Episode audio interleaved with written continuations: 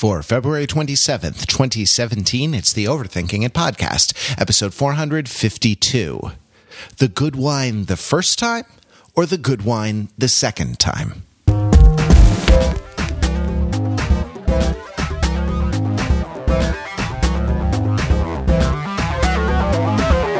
Welcome to Overthinking It, where we subject the popular culture to a level of scrutiny it probably doesn't deserve. I am your host, Matthew Wrather. Uh, I think I'm at least as good a host as Jimmy Kimmel was tonight. And I'm here uh, with my pals and fellow podcasters, Peter Fenzel. Good evening, Pete. Good evening, Matt. And Jordan Stokes. Good evening to you. I was pretty sure you're going to be like, and Mark Lee. No, wait a minute. Wait a minute. Wrong envelope. uh, now, I say good evening to these fine gentlemen, but they're on the East Coast where the Oscars has just ended and it is half past midnight. That's the kind of dedication that it takes. Uh, so when you're considering whether or not to become a, uh, uh a member of Overthinking It to support us with a, a, monthly or annual contribution and get some cool stuff and have the uh, warm feeling of knowing that you're helping this enterprise to thrive. Um, keep in mind that uh, that our East Coasters uh, d- d- will will stay up until two in the morning to podcast rather than uh, let the Oscars go un commented upon, and that is uh, what we are talking about tonight. Now, we usually start with a question. I don't know. I've been soft pedaling the question a little bit in recent weeks, which actually seems to be working just fine. But but let me just throw this out to the panel. We can go in alphabetical order if that makes sense. Um, there was an enormous snafu at the end of the Oscars. I'm sure by the time you're listening to this, uh, you've heard about it. I'm sure it will be described and relitigated countless times in uh, in the entertainment press um, by the time you've read this. But what seemed to have happened is that Warren Beatty and Faye Dunaway were standing there about to give the award for for Best Picture, um, and their sort of triumphal uh, anniversary, you know, uh, appearance was marred by the fact that someone gave Warren Beatty the wrong envelope, the envelope for Best Actress instead of Best Picture, and so he opened it and he took like a good ten Mississippi beat, and and, and it looked like like he was doing a take and like just really committing to the bit of like looking in the envelope, flipping the card over, like looking around, showing it to Faye Dunaway, right? And and this we thought he was being funny, and, and then when he announced La La Land, it was well, he like didn't announce Faye Dunaway announced La La. Oh right, right. She he, she he, just read it. She was just like, oh okay, I'll read it. She Great. just read the thing, right? Yeah. Exactly. So there's even a moment when she was like, "You're terrible" to him for for doing right. the bit, apparently. Right and the, and and so he was actually seeking counsel from her, and she uh, did not provide counsel. She just she just uh, sort of jumped in, and La La Land was announced as as Best Picture, and then you saw what happened. They brought the correct envelope out, and it was a fustercluck. Like it was a legitimate fustercluck. This is when having like having a host who who was who was like a strong personality. Uh, this is why we need an authoritarian Oscar host, guys,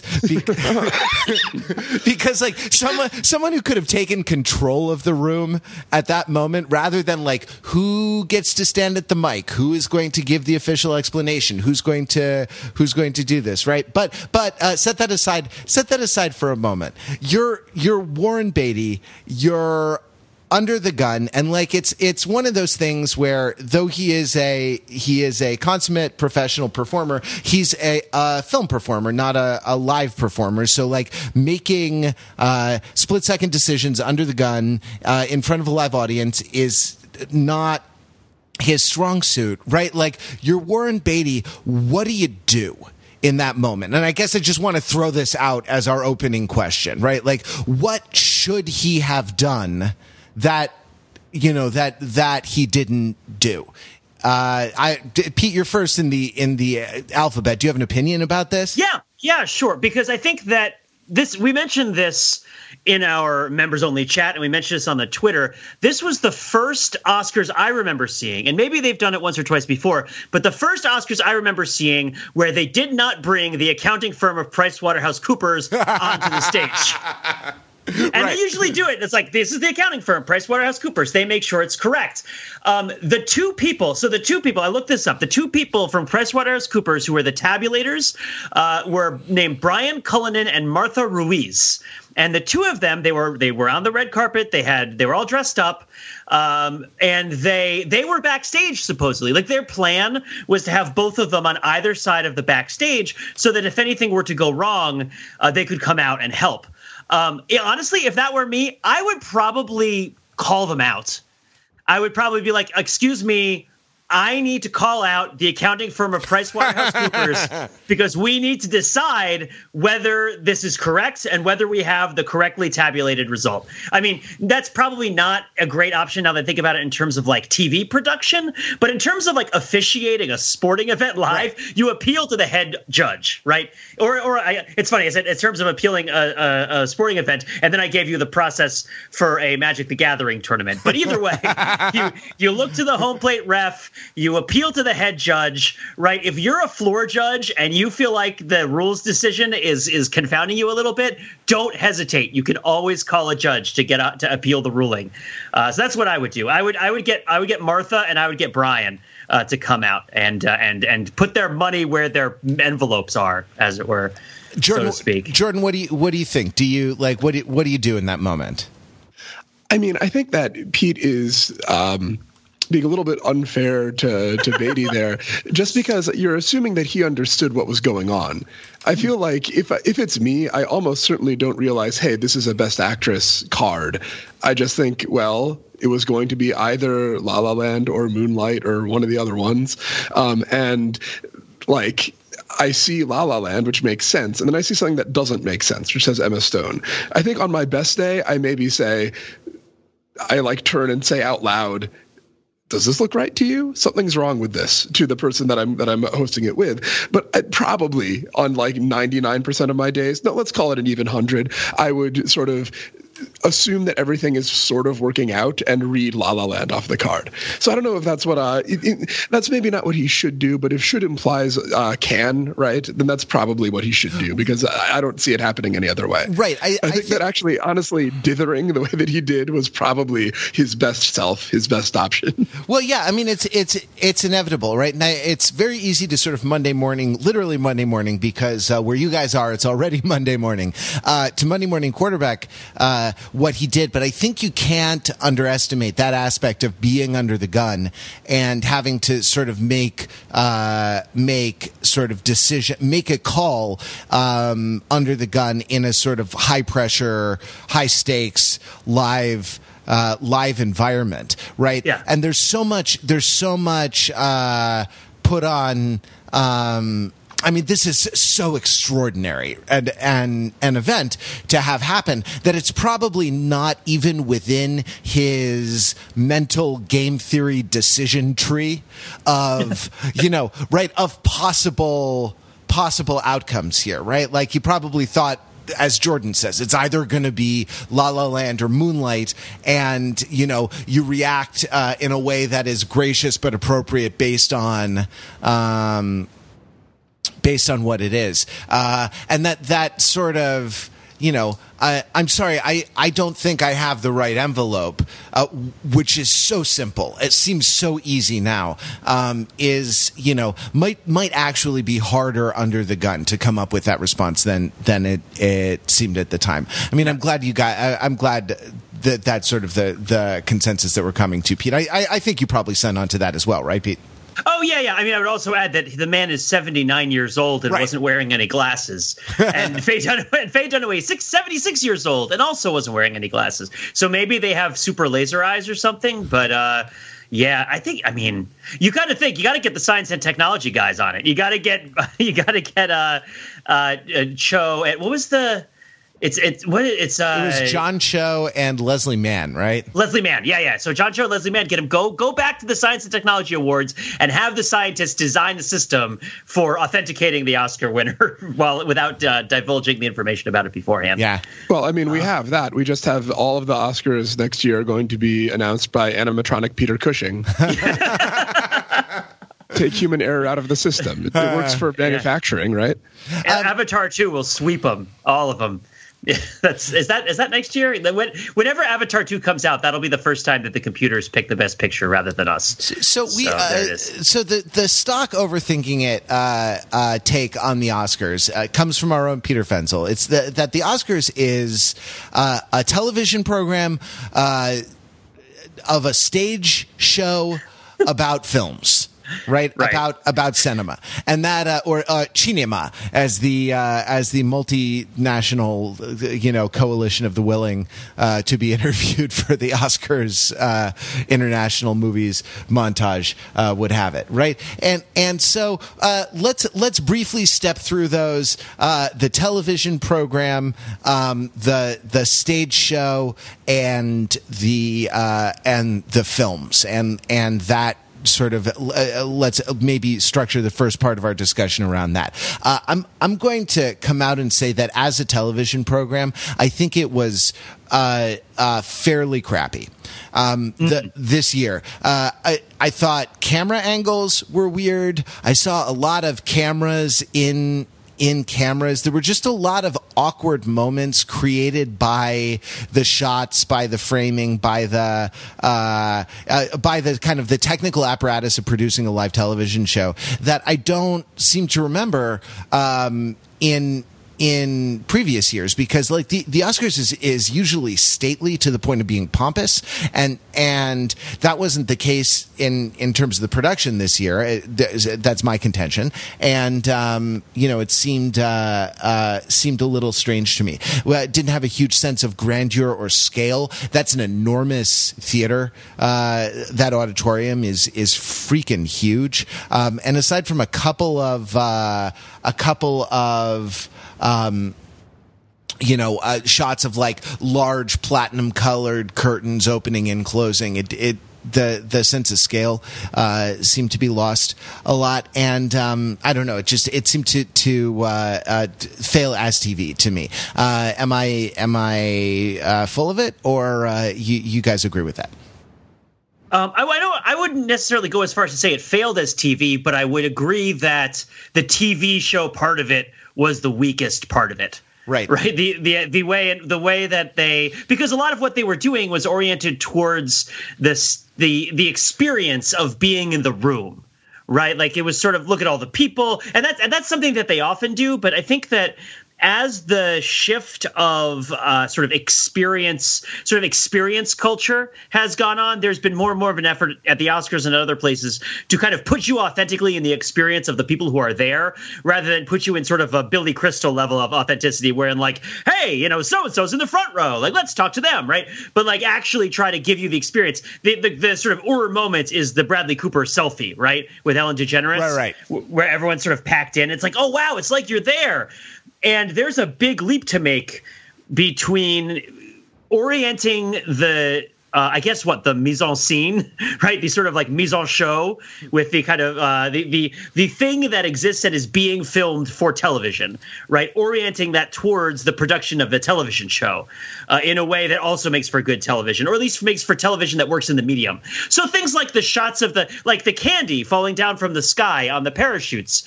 you never really saw the candy, you never saw the donuts, right? And that spoke to me that the the the the gag wasn't really uh, well thought out, or at least wasn't really properly composed for the medium. And I think that, that there were a lot of ways that was writ large and writ small throughout, where the medium of television was the medium least served by what was happening. Yeah. I mean, Jordan, what do you think? Um, I'm not sure I have a I have a comment on that one. oh, no, no, no, Back to you. Well, uh, but well, to contrast, right? So my favorite part of are we gonna if we go into our favorite parts, you don't have to, but yeah. but my, my favorite part of the whole thing was Javier Bardem's discussion of the bridges of Madison County, which I loved. Where Javier, where they ask everybody and they're like, oh, you know, what's what's one performance that you know has really inspired you over the years or whatever it is they asked him, and he's like Meryl Streep in the bridges of Madison County, and, and I, I was reading on Twitter, people were like, really, okay. Uh, but but when he sits down there and he's watching the movie, and then he talks about what he called what the four miracles of acting, which were uh, uh, sense of uh, truth, sense character. of truth, character, uh, relation to physical objects, right, and uh, and and um, Body and body language. language, right? Yeah. Which, by the way, Matt, is that true? Are those the four miracles of acting? I mean, I thought it was. Yeah, I thought it was like baptism, uh, first confession, first Holy Eucharist, confirmation. Holy I, I thought it was it was RoboCop two, RoboCop three. You know, um, but the point is that that was a film about film, right? That was like, uh, like I mean, digital, yes, but it was like a film about film with a film actor, and so it all kind of worked, right? Uh, and, and it felt a lot more coherent than a lot of the other stuff that was happening. But he thought. I mean, it, it felt like uh, the thing I appreciated about that was it felt like two orders of magnitude more sophisticated than any discourse about uh, about filmmaking, about acting, about directing, writing, any of the disciplines. Right? That that anywhere else in the uh, anywhere else in the the entire program. Right? Like the the uh, I guess largely American stars talk in general terms about sort of inspiration and dreams and things like this. And it seems, I mean, not just because like La La Land, uh, uh, you know, is is a fairly unsophisticated exploration of these, you know, uh, general kind of feel goody type type themes. Um, uh, but also because that's just kind of the stock language for talking about this stuff at, at events like this. Um, it was such a fresh of breath air. Uh, it's apparently it's late for me as well. Uh, it's such a breath of fresh air uh, to get just analysis of acting that's a little more sophisticated, a little more than like it allows us to live in the lives of other people. Like the the idea that this is a craft and and there is excellence in the craft, and that that excellence can be defined in terms of some uh, perhaps some ineffable qualities, but also in terms of of technical qualities uh, in the exercise of the craft, and that that was uh, uh, refreshing to me. Yeah, I mean, when you talk about acting and its ineffable qualities, don't forget about its effable qualities, like the makeup designer of Suicide Squad, who declared to everyone, "We are here to celebrate beautiful people," right? Which I thought that's what he said, right? We're here to celebrate. I, I, I, that was lost in translation, right? I He know. meant like, he, uh, uh, but your point is well taken. No, I mean, I'm, but he also went on to say a bunch of other good stuff, and I, I just thought it was, I thought it was honest and cheerful, and certainly, if anyone is going to appreciate human beauty as an art, it should be a cinematic makeup artist, right? Like it's, it's sort of like they, they're the ones who are responsible for the face, right? Yeah, for Uh, the man, for the manufacture of human beauty, right?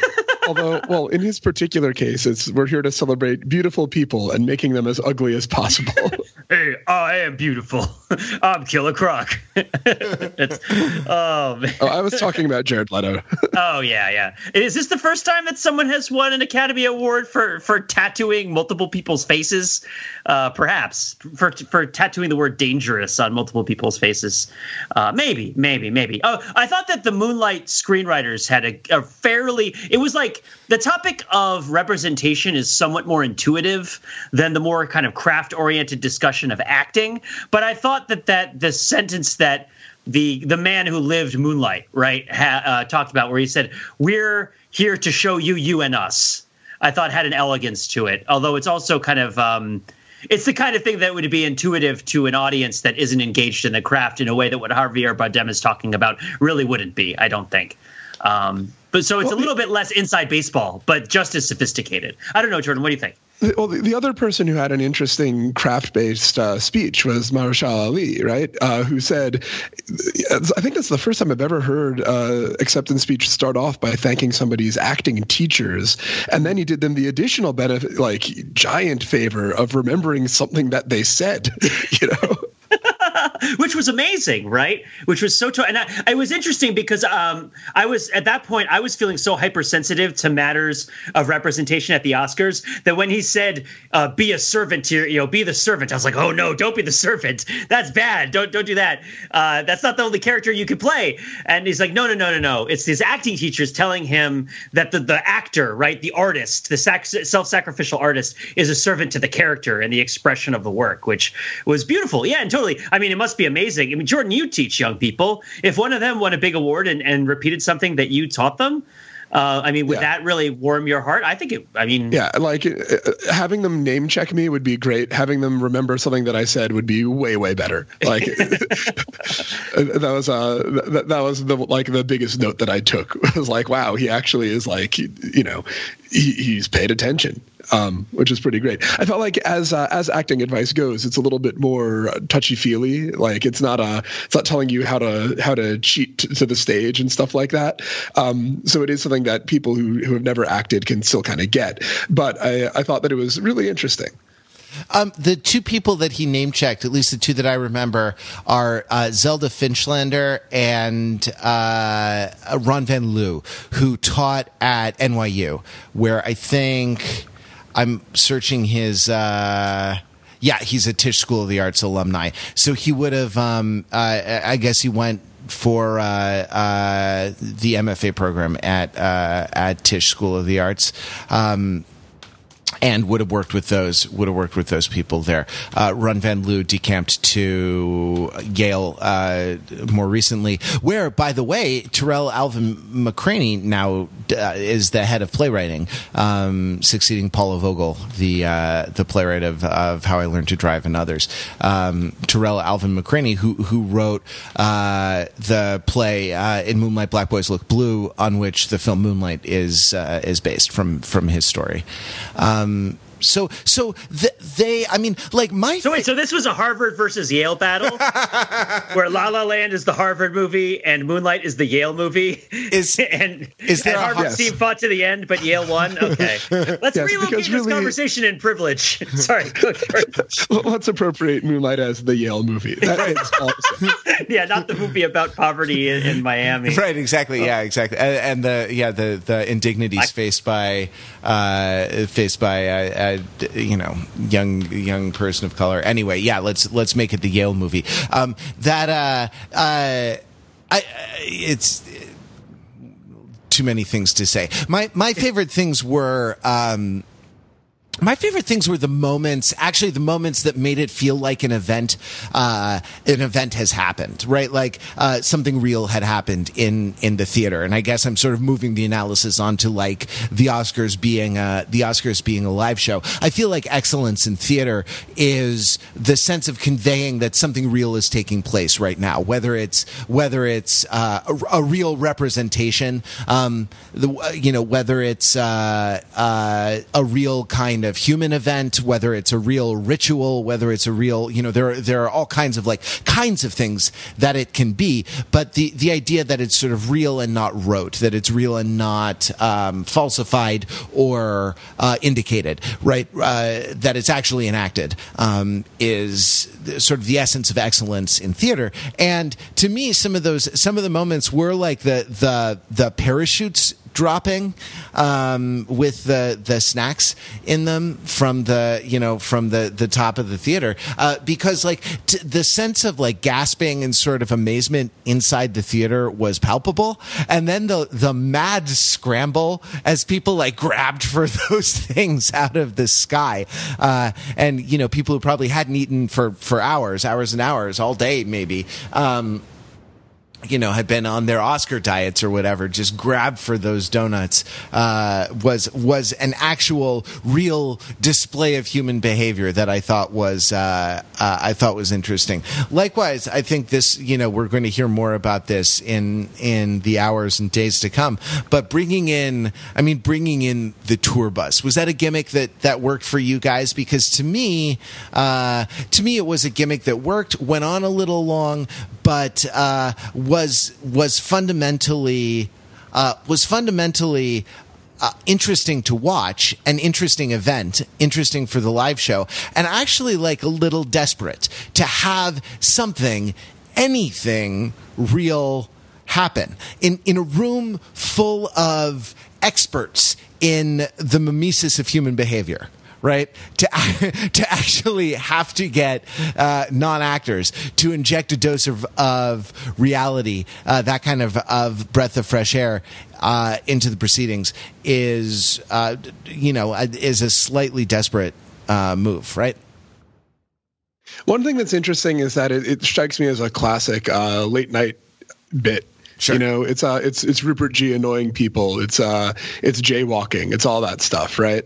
Um, which is on on the one hand, it's a, way there to sort of squeeze screen time out of a limited budget and limited resources, and not being able to get in actors to like do sketches uh, effectively. It's much easier to do hidden camera shtick, but uh, but does have that effect of making sort of reality enter the room.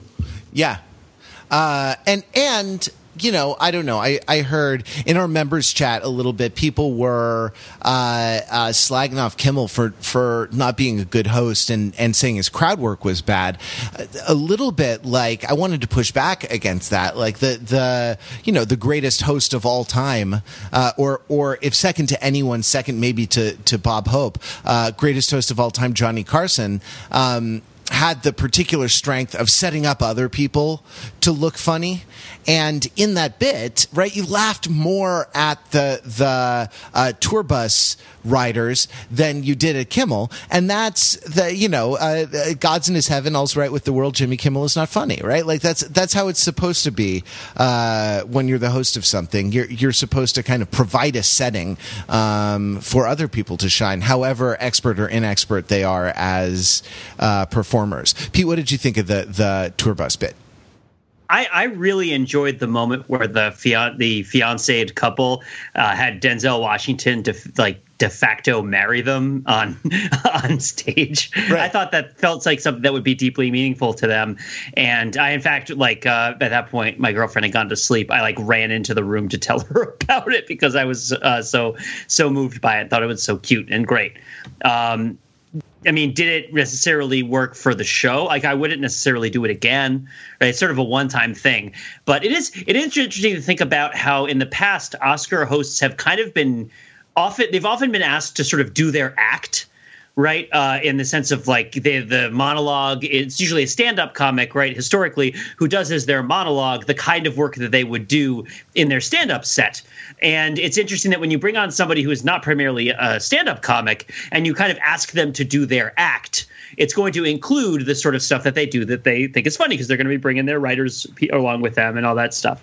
So, so yeah, so it's interesting to see like, okay, if we have this late night host host the Oscars, it's sort of going to become an episode of his show, right? Like, uh, and that's that's interesting. Like, can you imagine what the Jimmy Fallon Oscars would be like? Right? I, I, I, yeah, I don't want to, but all right. so, I mean, that's interesting though, because I, I feel like like Kimmel must have some background in stand up, and like the thing that he does it, that he did here was crowd work.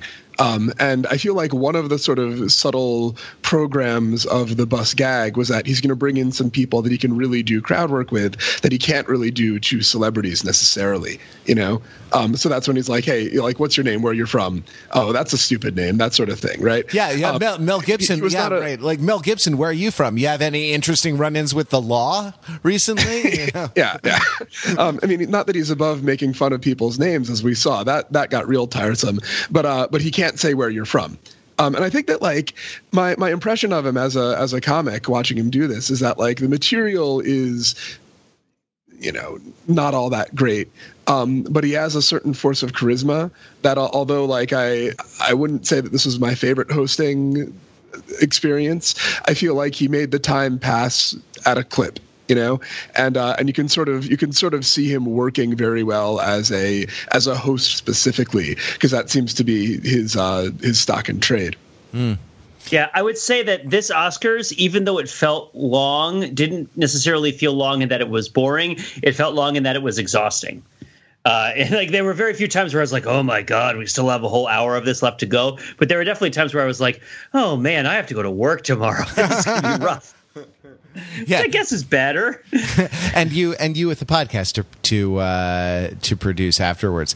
Um, oh, The the. Uh, uh, some of the appearances as well were uh, were good. Like Michael J. Fox on stage was just just wonderful, and like that guy has so much charisma and like uh so uh, like great great lines like some of it was for you some of it was for you great like delivery and timing. Um, uh, but but it sort of as a stage show, it sort of makes me wonder. Given that it's exhausting, given that the thing is long three three and a half hours, three like ten or three fifteen with um, uh, with kerfuffles, uh, like fully 20 minutes of that, I'll bet, could be cut by stage managing people coming on and off better, right? And discovering people in place rather than, um, rather than, uh, uh, you know, watching them, watching them walk, uh, walk on stage. You know, the the d- just the grandeur of that is not particularly uh, effective anymore because we don't have movie stars like Warren Beatty and and and Faye Dunaway anymore. We have we have like charming, affable, kind of bumbling, you know, uh, uh, just Emma, Emma, Stone was kind of like this, where she was just kind of goofy and uh, game and you know sort of charming, but not uh, didn't have like d- doesn't have like grandeur, you know. Um, and so like some of the some of the aspects of like grandeur in the show feel outdated or out of out of place to me. Um, s- sweeping entrances onto the stage, you know, large curtains opening. Um, uh, to a certain extent, the uh, uh, the orchestra. I mean, the the montages too, right? Like uh, the montages are. Um,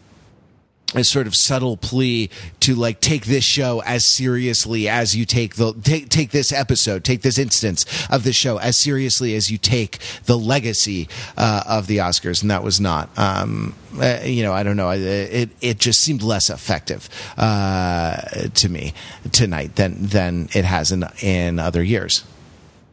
Well, certainly there's something bizarre about going from here is a montage of great actors acting to here is a montage of past Oscar ceremonies that you may remember us from.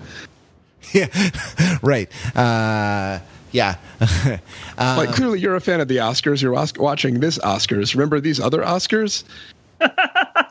yeah, I, so when you mentioned Jimmy Kimmel and hey said, bro, oh, must- hey bro, I heard you like Oscars, so I put some Oscars in your Oscars, so you can watch the Oscars while you watch the Oscars. so you you mentioned well, Jimmy Kimmel must have some stand up experience. I looked up Jimmy Kimmel's history. Jimmy Kimmel, of course, was a game show host uh, for Win, Win Ben Stein's Money, which I hope everyone remembers. He was he but, was a, he was a radio producer before yeah. that, whose claim to fame is discovering Adam Carolla. Yeah, he was a sports radio guy. And so when you think about like, well, what's another thing where when you're watching a thing, they show you other clips of the same thing that you're watching, but slightly different or from other previous times, like sports, right? Like you're watching a baseball game. It's like, hey, by the way, here's a different baseball game for like five seconds, right? Uh, there's there's there's definitely uh, there's I'm saying there's forms within forms here, right? And we can here's, trace. yeah, here's a replay of the game that you just that of the Yeah. play that you just saw uh, in slow motion or from a different angle or something like that, right? Like, right, right. That's what they need to start doing is start Right. slow motion replays of everything. yeah, uh, of uh, Warren Beatty's grimace before the the envelope kerfuffle, or uh, Denzel Washington sucking on his lips, um, you know, not smiling at, uh, uh, not smiling at at the uh, best actor win. Um, the uh, yeah, it was uh, uh, was was a heck of a thing. Um, hey, uh, Pete, did you notice the Verizon commercial? Did you get the? I can't believe you brought that up. Yes, that Verizon commercial was terrible, and I watched it like six times. All right, it, it right. They they played it like six times. Can can you just because I I have a read on it, and I feel like Verizon is taking a cue from everyone else's advertising, all their competitors' advertising uh, about Verizon, and uh, and I think it gets into I think it gets it gets into something that's going to take us into the kind of the political content or lack thereof of this ceremony, which seemed to be uh, to, for me anyway the thing that. Um, seemed to be the thing that uh, we were most uh, wondering about, other than you know Moonlight versus La La Land. Uh, can you just describe this this uh, Verizon commercial? So it's a Verizon commercial where a guy is announcing to a crowd of people who've gathered for some reason that Verizon has been recognized by some sort of trade organization Yeah, the- for a variety of different service standards. For what it's worth, the the, the person is Thomas Middleditch, who who is the star of Silicon Valley, uh, a comedian. Um, Yep, yep. Yeah. And and they all start asking, well, is it like the Oscars? Are there are people dress up? Like, are there trophies? Right? And he's like, well, no, well, no. What it really means is that you'll get, you know, however much data for however much. Now, as you know, as you may know if you're a big listener to the Overthinking It podcast, I tend to find I've found the recent uh, T-Mobile commercials. Every one of Verizon's uh, competitors is running advertisements right now that are about Verizon and that paint Verizon in some sort of like either perverse or like slightly off or like slightly bumbling sort of way, which is more endearing to Verizon than it is supportive of the brand that they are advertising, right? Like Sprint, right? In terms of like, well, we got the Verizon guy, he works for us now. And it's like, oh, that's cool that he got work. You know, great for the Verizon guy. Or like the big one is Kristen Schaal, where it's like, hey, what what do you think about Kristen Schaal having strange sexual perversions? I was like, I mean, okay, you know, like that's not the worst thing I've Yeah, ever heard in my well, life. no, right, exactly. Like, hey, Verizon is like having kinky sex. That sounds awful, doesn't it? And it's like, well, no, not particularly. Having kinky eh. sex sounds great if that's your thing. Yeah, you do Yeah. you. You do you, Verizon. It just seems like there's a meta narrative around Verizon now where they nobody knows what a- people actually want. But this was the this was the um, yeah because this was the opposite of that. This was sort of undercutting uh, undercutting their own triumph, and the narrative of this commercial wasn't like no, all these people uh, saying awful things about us are incorrect. In fact, we are awesome. It's like hey, a good thing happened. Well, no, okay, it wasn't that great a thing. You probably don't care much about it. Verizon, you know, uh, right? So, and and uh, it's I don't know. Do, do you have a take on it, uh, or or like do you have an idea of what's going on uh, strategically, or or uh, you know I don't know. Are you are you as flummoxed by it as I am? well, I think the, the big question is is differentiators. Right, is that eh, that's the question that all these commercials start with, which is that if you're not legally allowed to prove things or, or like say things that you can't prove, then like how do you different? How do you say that you're different from other companies that do more or less the same thing and on any given day may be better or worse than you depending on the circumstances for a given customer, right? Like you can't say our our it's like oh if you buy our cell phone it'll always work. You can't say that, right? Like because it won't always work. Um, so you know the different companies they try to figure out what their differentiators are from each other, and this is a situation where Verizon won a bunch of trade awards, and they're like oh these are differentiators, and then they're like but nobody cares, and then they were like run with it. it's like okay, it's I don't know. When it comes to marketing, I tend to think that there's a lot of uh, there's there's a problem of frame of reference where um, it's it well it's a sort of a form of narcissism in the sense that you know you look you're looking for something that looks like a person and the first thing that you see that shows it to you is a mirror right like you uh you you're like oh you know maybe I should talk about myself to other people the way I talk about myself to myself and they'll get it. Uh, they won't. They won't care. but I don't know. If you have a take on it, by all means, step out. I mean, I, I mostly remarked on it because it wasn't Jack the Ripper and Jules Verne fighting each other on the streets of New York City. yeah, that that was well. uh, Jack the Ripper only kills hot women in sexy ways, so you know that's that's at least something he has going for him. Isn't he? Is he equal opportunity now? He kills uh, hot men in sexy ways too. I, yeah, I guess it was a different. I mean, it was a different time, right? Wait, wait, wait! But uh, what have we learned anything about his, his family? Is perhaps his father the district attorney? Is that? I mean, I, I think there was something interesting going on with respect to dominance, right? Like if, if Verizon, how, and, and how do you construct discourses around, uh, around dominance, right? Like if Verizon is the market leader by, I don't know, number of subscribers or by network, uh, coverage or by revenue or by some, some agreed upon metric, right? Like, and everyone is smaller than Verizon and everyone is sort of sniping at them, you know, how do you, uh, how do you sort of soft pedal uh, that to an audience that seems um, uh, seems uh, like it would be less than friendly to triumphalist displays of authority, you know, and and th- this is an interesting thing. There, there's something interesting being negotiated about dominance. Even the sort of the the Kristen Schaal bit about the S and M uh, relationship is like you know in, incorporating. Uh, it's like you, you, know the power dynamics are are you know bad, uh, even though they seem kind of sexy in the Kristen Schaal ad, right? Like oh no, you're you're going to be you're going to be uh, you know sort of abused by by your thing, and the, and this this was sort of like yes we uh, in fact we are the best, but you know what? It's like it's inoffen- we're inoffensively uh, we're inoffensively the best, and and I felt a lot of people sort of walking that line uh, in terms of what they wanted to say.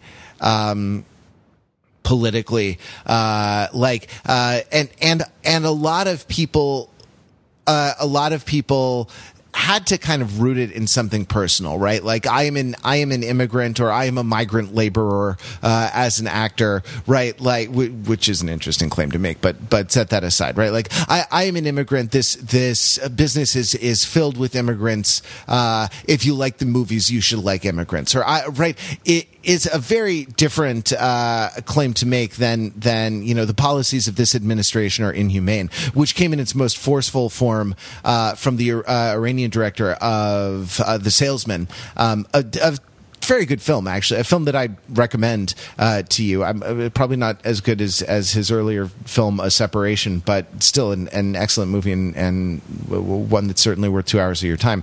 Um, or like uh, I'm I'm Mex- Gael Garcia Bernal. Uh, I'm Mexican, and so I'm against uh, uh, the I'm against sort of hateful rhetoric or discrimination against against Mexicans, right? Like like the the idea the idea of sort of attacking it, um, attacking the question from a less forceful angle. Does it make sense what I'm trying to say? Rather, rather than appeal to a kind of Cartesian first principles style, uh, uh, this is wrong because ethics say it's wrong. This is wrong in principle. Something is, you know, um, there were a lot of people. There were a lot of people who wanted to to to say a lot of things about the the current political climate, um, and yet they they did it. They came at it at kind of a slant uh, a slant angle, which which struck me as being as rhyming a little bit with the display, uh, the the way the discourse of the the Verizon commercial negotiated the issue of kind of the dominance of of Verizon in the market. Um, I mean, that's an yeah. interesting and a very interesting read on it. I feel like if you're right that Verizon made that commercial because they think that their customers would be uh, sort of uh, would would would uh, would not be into a triumphalist display of authority, then I think they've misread their customer base pretty pretty profoundly. you know, along with all the rest of the pundits. I think that what's going on with the Oscar speeches, like I, I detect the thing you're talking about, but I I don't read it quite the same way because you seem to be saying that like this they're coming at it making it like a personal connection in all these ways is a slightly um, softer way to peddle it than a a rational argument from first principles. But I don't think that a rational argument from first principles is the way that anyone ever argues these things. I don't think it's necessarily stronger either. Um, like sometimes you can have an overwhelming thing like that, and sometimes you'll have a very finicky technical one that like you can kind of believe in, but not really quite actors are going to be giving speeches where they're making a play for your emotions, right? And I do think that the emotion that they go for generally is like, this is wrong and it's making me sad, or this is wrong and it's making me righteously angry, but not, you know, we are massive and we will crush you, right?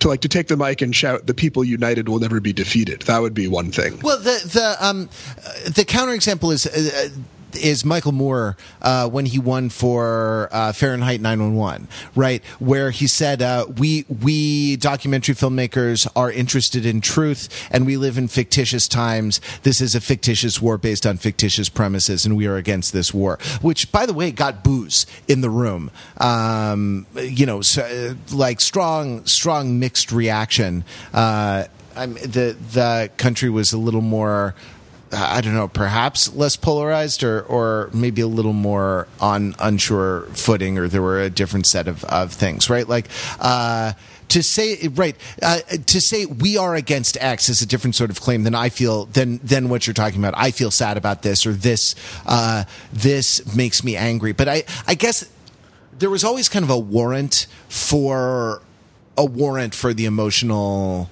reaction right? Like uh, uh, Emma Stone didn't talk about how she didn't want uh, a wall between the United States and Mexico. Um, th- there was. Uh, uh, though, though, in some ways, having her advocate for it would would uh, you know, be powerful and, and different um, than having Gael Garcia Bernal uh, uh, advocate for it. Um, the the, the sort of link, right? The the kind of the personal link was always there and sort of served as a warrant for the the kind of emotional uh, emotional appeal that you're talking about. But um, you know, it it, it was an, it was uh, it was an interesting thing. I was I was sort of wondering what uh, monologue jokes there would be, what the speeches would contain, whether Meryl Streep would would uh, say anything, and the way the way it it unfolded was was pretty interesting. Jordan, I feel like Pete and I have had our say. What was your uh, favorite part of the ceremony, and what struck you in particular about it? Yeah, so during the the little clip from the technical Oscars, I became aware of something called an animatronic horse puppet, and they showed like showed maybe like two or three glorious seconds of footage of the animatronic horse puppet, and man, I would much rather have had that be the host rather than any of the documentary uh, films that were nominated and won, worthy though they all are. Could we possibly get somebody in a room with a camera and an animatronic horse puppet for for thirty or perhaps sixty minutes? Minutes. That would that would really make my year. Um, what was uh, uh, what is an animatronic horse puppet? Can you just describe? Can you describe what you saw a little bit? All right, so like picture a a horse. right? Yeah. Okay. now take off all of all of its all of its legs, sort of at the at the shoulder. Uh-huh. So you have like um, if you if you would imagine like popping the ball joint out, right? Sure. You have a, you have a, you have a horse torso, more or less. Yeah, yeah, yeah. Um, and and its flanks, right? So, uh-huh. uh, but but no legs. And then imagine uh, sort of mechanical armatures going up into it, and then the rest of the horse is like with perfect fluency, just like galloping uh, in in midair totally stationary except for sort of the rippling of its flanks and that was your animatronic horse puppet. Wow. So to, to, to look it up, uh, the creature effects animatronic horse puppet, uh, the, the, the chief uh, innovation of it, uh, according to uh, the playlist.net, is that it is safer for actors to ride and easier to integrate with live action shooting. So it's not just an animatronic horse puppet, it is a rideable animatronic horse puppet uh, that is, I guess, OSHA approved, I suppose. as opposed to previous animatronic horse puppets, which were deathly dangerous, but worth it yeah. if you're willing to really sacrifice yourself for your art. This is an animatronic horse puppet that may well have saved lives for all you know. Right. Yeah, they they finally applied mechanical bull technology to the to the silver screen on the on thought, the lowest on the John lowest Travolta setting. movie. What is that John Travolta movie where he rides the mechanical bull? Oh man, I'm not Battlefield no, Earth. Battlefield Earth, got it. is it well? The, I mean, this is an issue uh, in insuring films, right? Like uh, films have something that's called a completion bond, um, w- you know, which is like uh, if some uh, if some there's an insu- there's a company that ensures that if some uh, set of occurrences, some like like uh, you know minutely negotiated set of occurrences prevent the film from being completed, uh, the studio or the the financier can recoup the money uh, that they put into it because these these things are are um, fantastically expensive, and in order to get uh, uh, in order to get actors insured, in order to get a completion bond for, for the film, right? Like the the um, uh, the actors typically are not allowed to drive themselves, or not allowed to like ride motorcycles or do other dangerous, uh, risky type things. And I think like no horseback riding is probably uh, you know a standard for for uh, for that sort of thing, or at least it could be under certain circumstances and, and for certain kinds of films, I suppose. And like it's it's really the uh, it, it's really a boon to the insurance industry rather than being uh, you know I don't know rather than being a, a, a boon to the occupational health and safety of of film sets, which are death traps. Um, I mean, it's I mean, you know, yeah. I, I have to recuse myself from that because certain professional associations. um, but can we talk about how more black people won Oscars than ever before? Is that something we're allowed to talk about? No, it's Uh, I- it's th- it's that's always true, this right? is how it's always been, Pete. It's always Oscars so woke. Uh, it's always been. I didn't say it was woke. I just say that a lot of black people won Oscars. maybe it was woke. Maybe it wasn't woke. Maybe everybody wishes that they were asleep rather than woke right now. I But, feel like uh, that. Dis- I I felt a little bit like Moonlight was robbed of the, of their moment as best picture Yes. because of the fuster Yes. of the the thing to like really like bask and glory in that moment. Like you know, you have a dipshit. Le- uh, I'm to leave that one in. Like it's late at night. Um, it's OTI after dark. Uh, like James Cameron asking for a moment of silence for the victims of the Titanic, right? Like and and all. You know, Sorry. They've had plenty of silence in the intervening years. They don't need any more. right um the and uh and all moonlight gets is like a disorganized like 45 seconds um to Uh, lean hang in, on. To, to lean in and and and talk about you know it's not dreams it's reality which maybe was throwing shade at the dreams thing in in la la land but i'm not i'm not i'm not totally sure like uh, i don't know all, all that all that Moonlight gets is the most electrifying 45 seconds of Oscar broadcast on living record and likely ever to be. You know, I, I, granted that's not what anyone would choose. I'm sorry that nobody got to say the speech they planned to speak, but like everyone will remember this forever. Yeah, Jordan understands modern rhetoric. That's that's that's what we're going. That's what this is. A lot of this is about, right? Is rhetoric, influence, speech with power. Uh, yeah, I, I, I mean, I, I wish. Did you, catch the producer of Moon? Was it the producer, the woman, the white woman in the middle, who was like, "And the problems of little black boys" or something? She just was sort of like making it up as she was going along, looking around.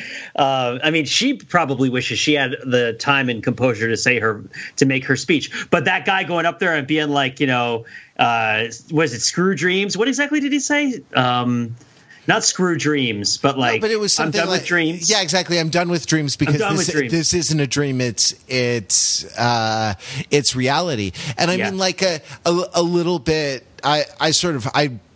I actually really understand that as as a, a statement about social progress, right? Like, sort of the train, you know, the train has sort of left the uh, uh, the train has left the station. It's I, I, yeah, it's just so so so interesting. Like, if if you if you concede the point that La La Land was a, a crowd and especially like academy crowd pleasing sort of mediocre film um there's not I've, I've finally seen it I, I didn't see it in time for this podcast's oscar corner on it but um i don't know. You guys were were by and large right about it uh uh except for mark who liked it. But the um uh, and uh, and Moonlight is is an ambitious, um, you know, uh, much more socially conscious and much more kind of artistically ambitious in the way it's put together, uh, in in the way it's shot, in the way that the the uh, the tools of filmmaking are put at the disposal of of uh, telling the story of this character growing up.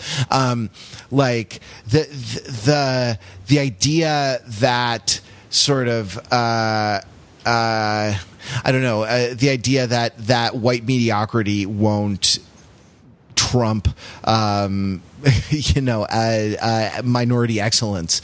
Uh, again like don't don't don't dream like this is reality. And and uh, that you know that to me that was a powerful a powerful moment a powerful sort of uh, uh, statement. Um, at that moment and yet still i wish they had gotten the full three or four minutes to you know i don't know crow and strut and like uh, you know peacock and like do all the things that best picture winners do you know um be All the stuff that the La La Land people did get to do. Yeah, exact- before they turned them off. Exactly. And that's that's the thing, you know, that's the thing that I sort of that I sort of regret. Though uh, I absolutely grant your point, Jordan, that this is like this is probably a, a line in Warren Beatty's obituary right? Oh, for sure. Yeah. right? Oh God. You know, and, and, and, like, and and this guy was in Bonnie and Clyde. You know, like, the, you know, like this is a, a sort of consequential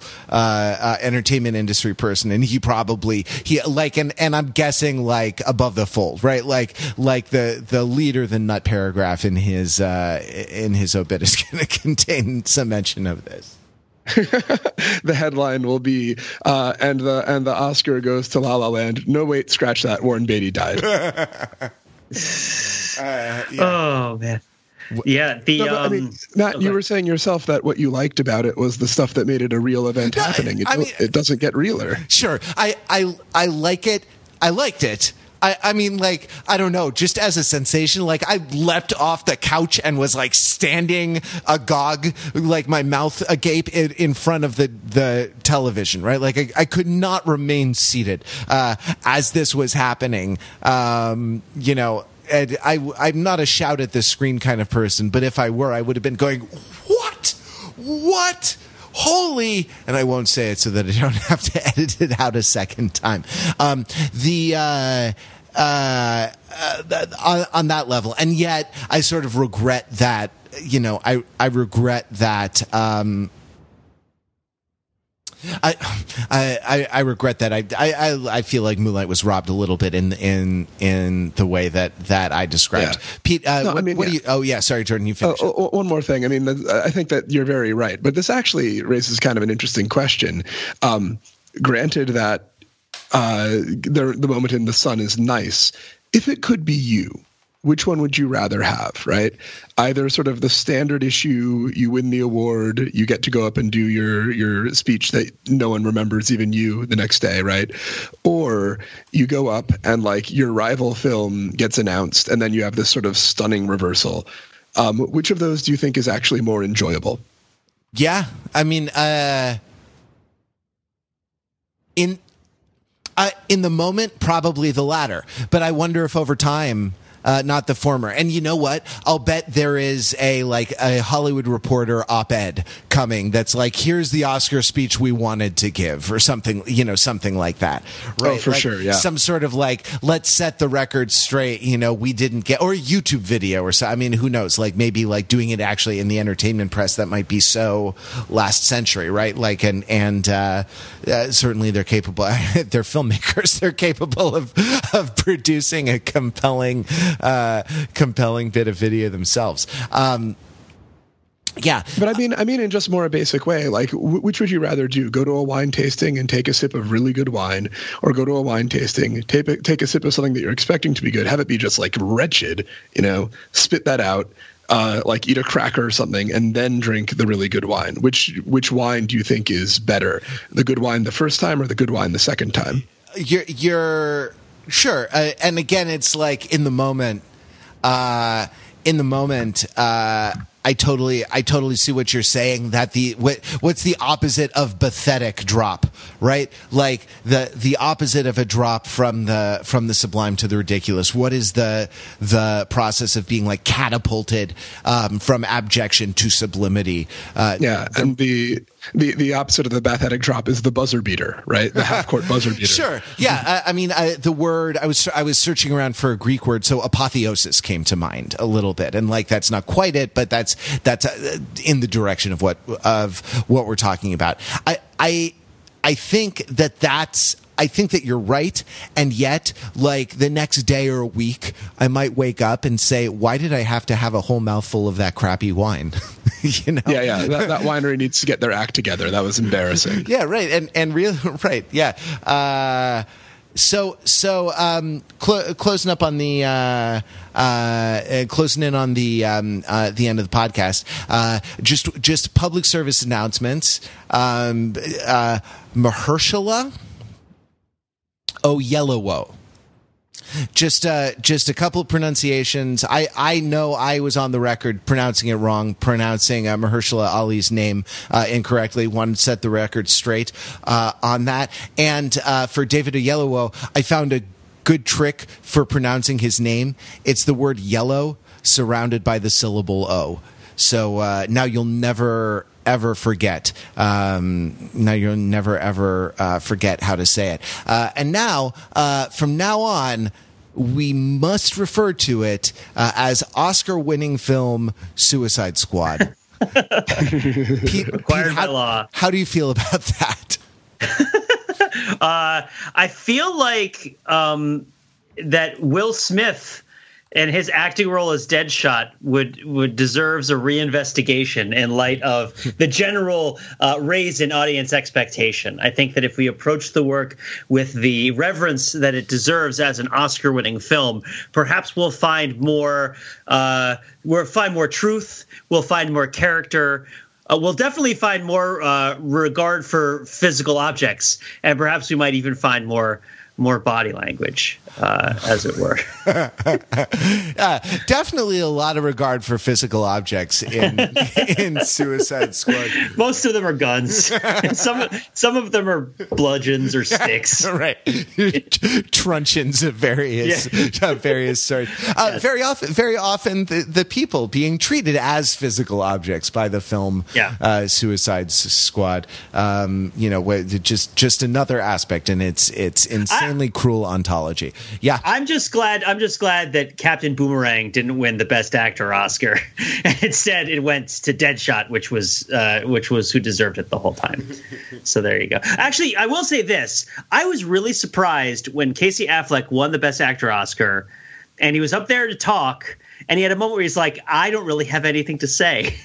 right? Did you catch that? Where he's just sort of like, I don't, I don't really, I wish I like. It's, I don't know whether he said I wish or I don't or I don't know. But there was definitely a moment after Casey Affleck made his sort of immediate thanks, where he, where and he also where he's had that offhanded interaction with Denzel Washington, where he had a moment where he could have said anything. And, and so I would say this: in, in Jordan has presented sort of the good wine and the bad wine, and, and the worst wine is the wine that you didn't drink right is that there was a glass of wine sitting there that Casey Affleck could have could have drank from. He could have done anything with that moment right? He could have he could have made some sort of broad apology or indictment or condemnation of domestic violence right? Like he he could have talked about uh like the lives of real people. He could have talked about acting. He could have freaking talked about Tom Brady you know whatever he wanted to talk about. The whole world was watching him for those seconds and he just didn't say anything. And and I think that that is that was I felt to me the biggest waste, even more so than the huge mess at the end.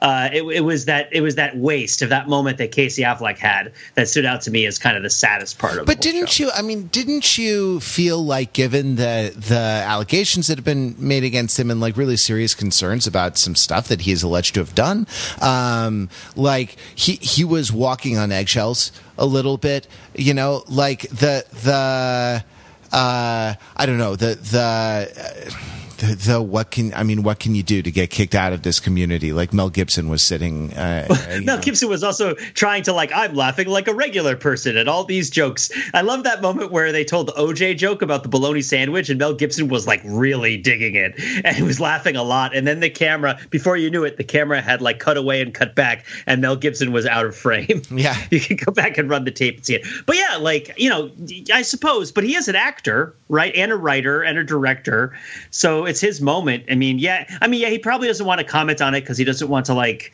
affect his lawsuit, right? Fine. No, I'm not you saying know? I'm not saying to to comment on it. I mean, I, I just think there's kind of a general timidity uh, about it, given given the the position that he's in um, in terms of of legitimacy and belonging in the in the community. And like for him the the dominant strategy was to almost do nothing you know to almost to almost say nothing and to to be the most kind of anodyne you know um uh, nothing of a of a speech that he could do because any like uh, all in in any direction like he was at a local maximum right? Like in any direction was uh at any direction he could travel was a downslope.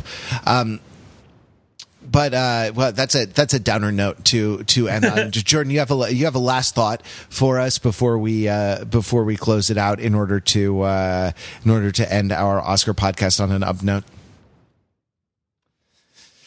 Uh, no, Jordan's busy drinking wine. Uh, he's, he's, No, poured, he's poured himself a good glass and a bad glass, and he's uh, he's experimenting with the sequencing of how he drinks them.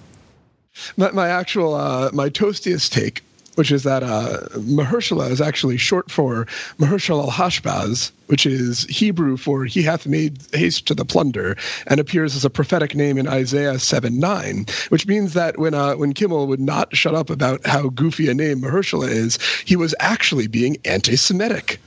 Ooh, toasty, toasty take. Uh, yeah, um, Pete, you have a toasty take on uh, on the Oscars?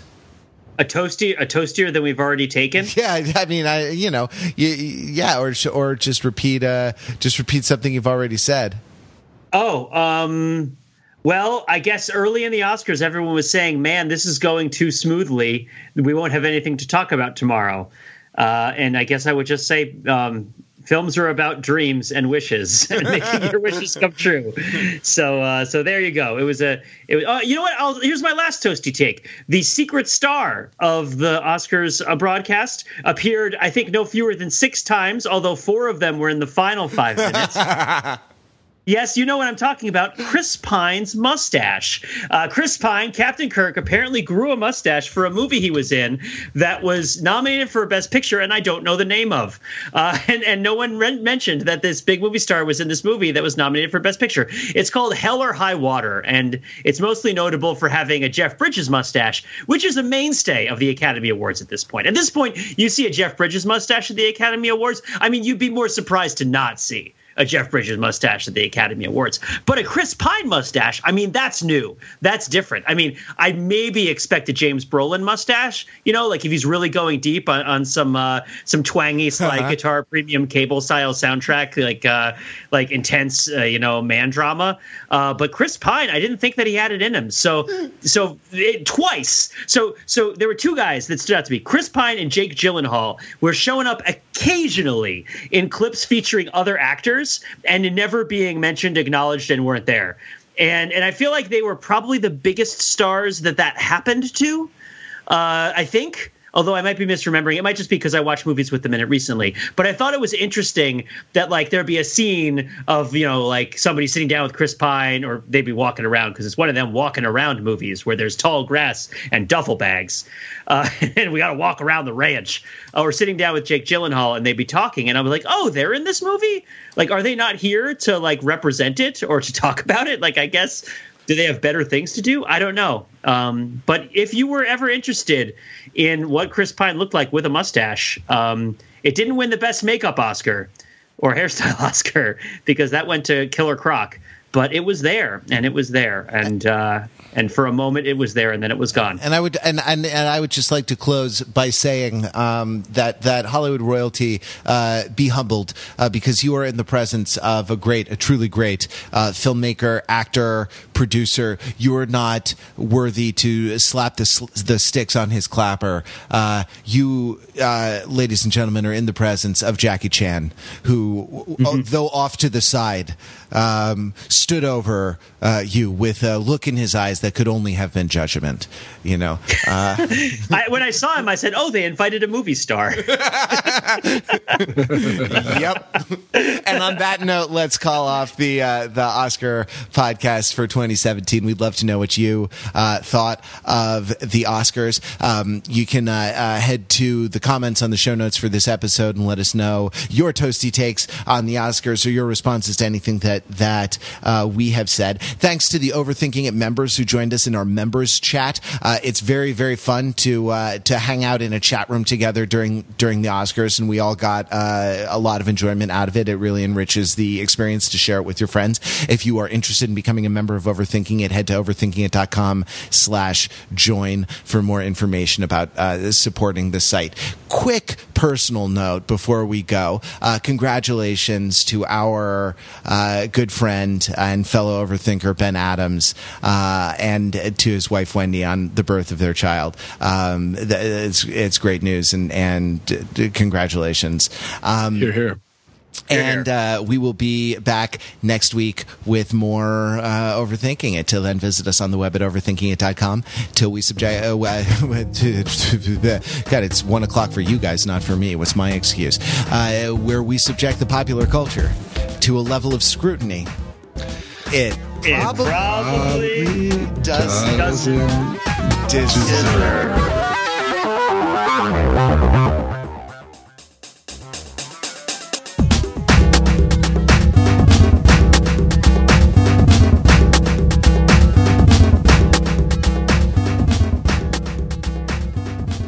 And the envelope says Urban Cowboy is the name of the John Travolta movie with the mechanical bullet.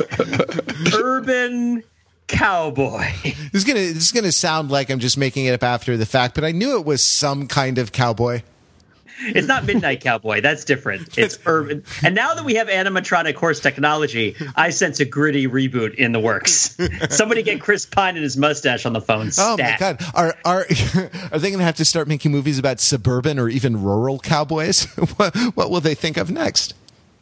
It's a dream factory. They'll think of whatever they think of. Screw your dreams. This is reality. Hotter Take, the audition song from La La Land, is basically just the Rainbow Connection. Oh, oh my god, hotter, hotter take. Every song from La La Land is just "Fly Me to the Moon." Hutchins. Pete, I, I cut you off accidentally. Say that. Good, say good. that No, no, again no, from no. hotter, hotter take. No, uh, Oh, you you, no, don't leave. You want to kill done. it? I'm done with Suicide Squad. I'm done All with right. Suicide Squad. No more. No mas. Let it go. Let it go, Indiana. Let it go. No, no, no. Indiana, Indiana, let it go. I- I'm really sad that we can't title the podcast "I'm done with Suicide Squad." I'm done with Suicide Squad. Let it go, no boss.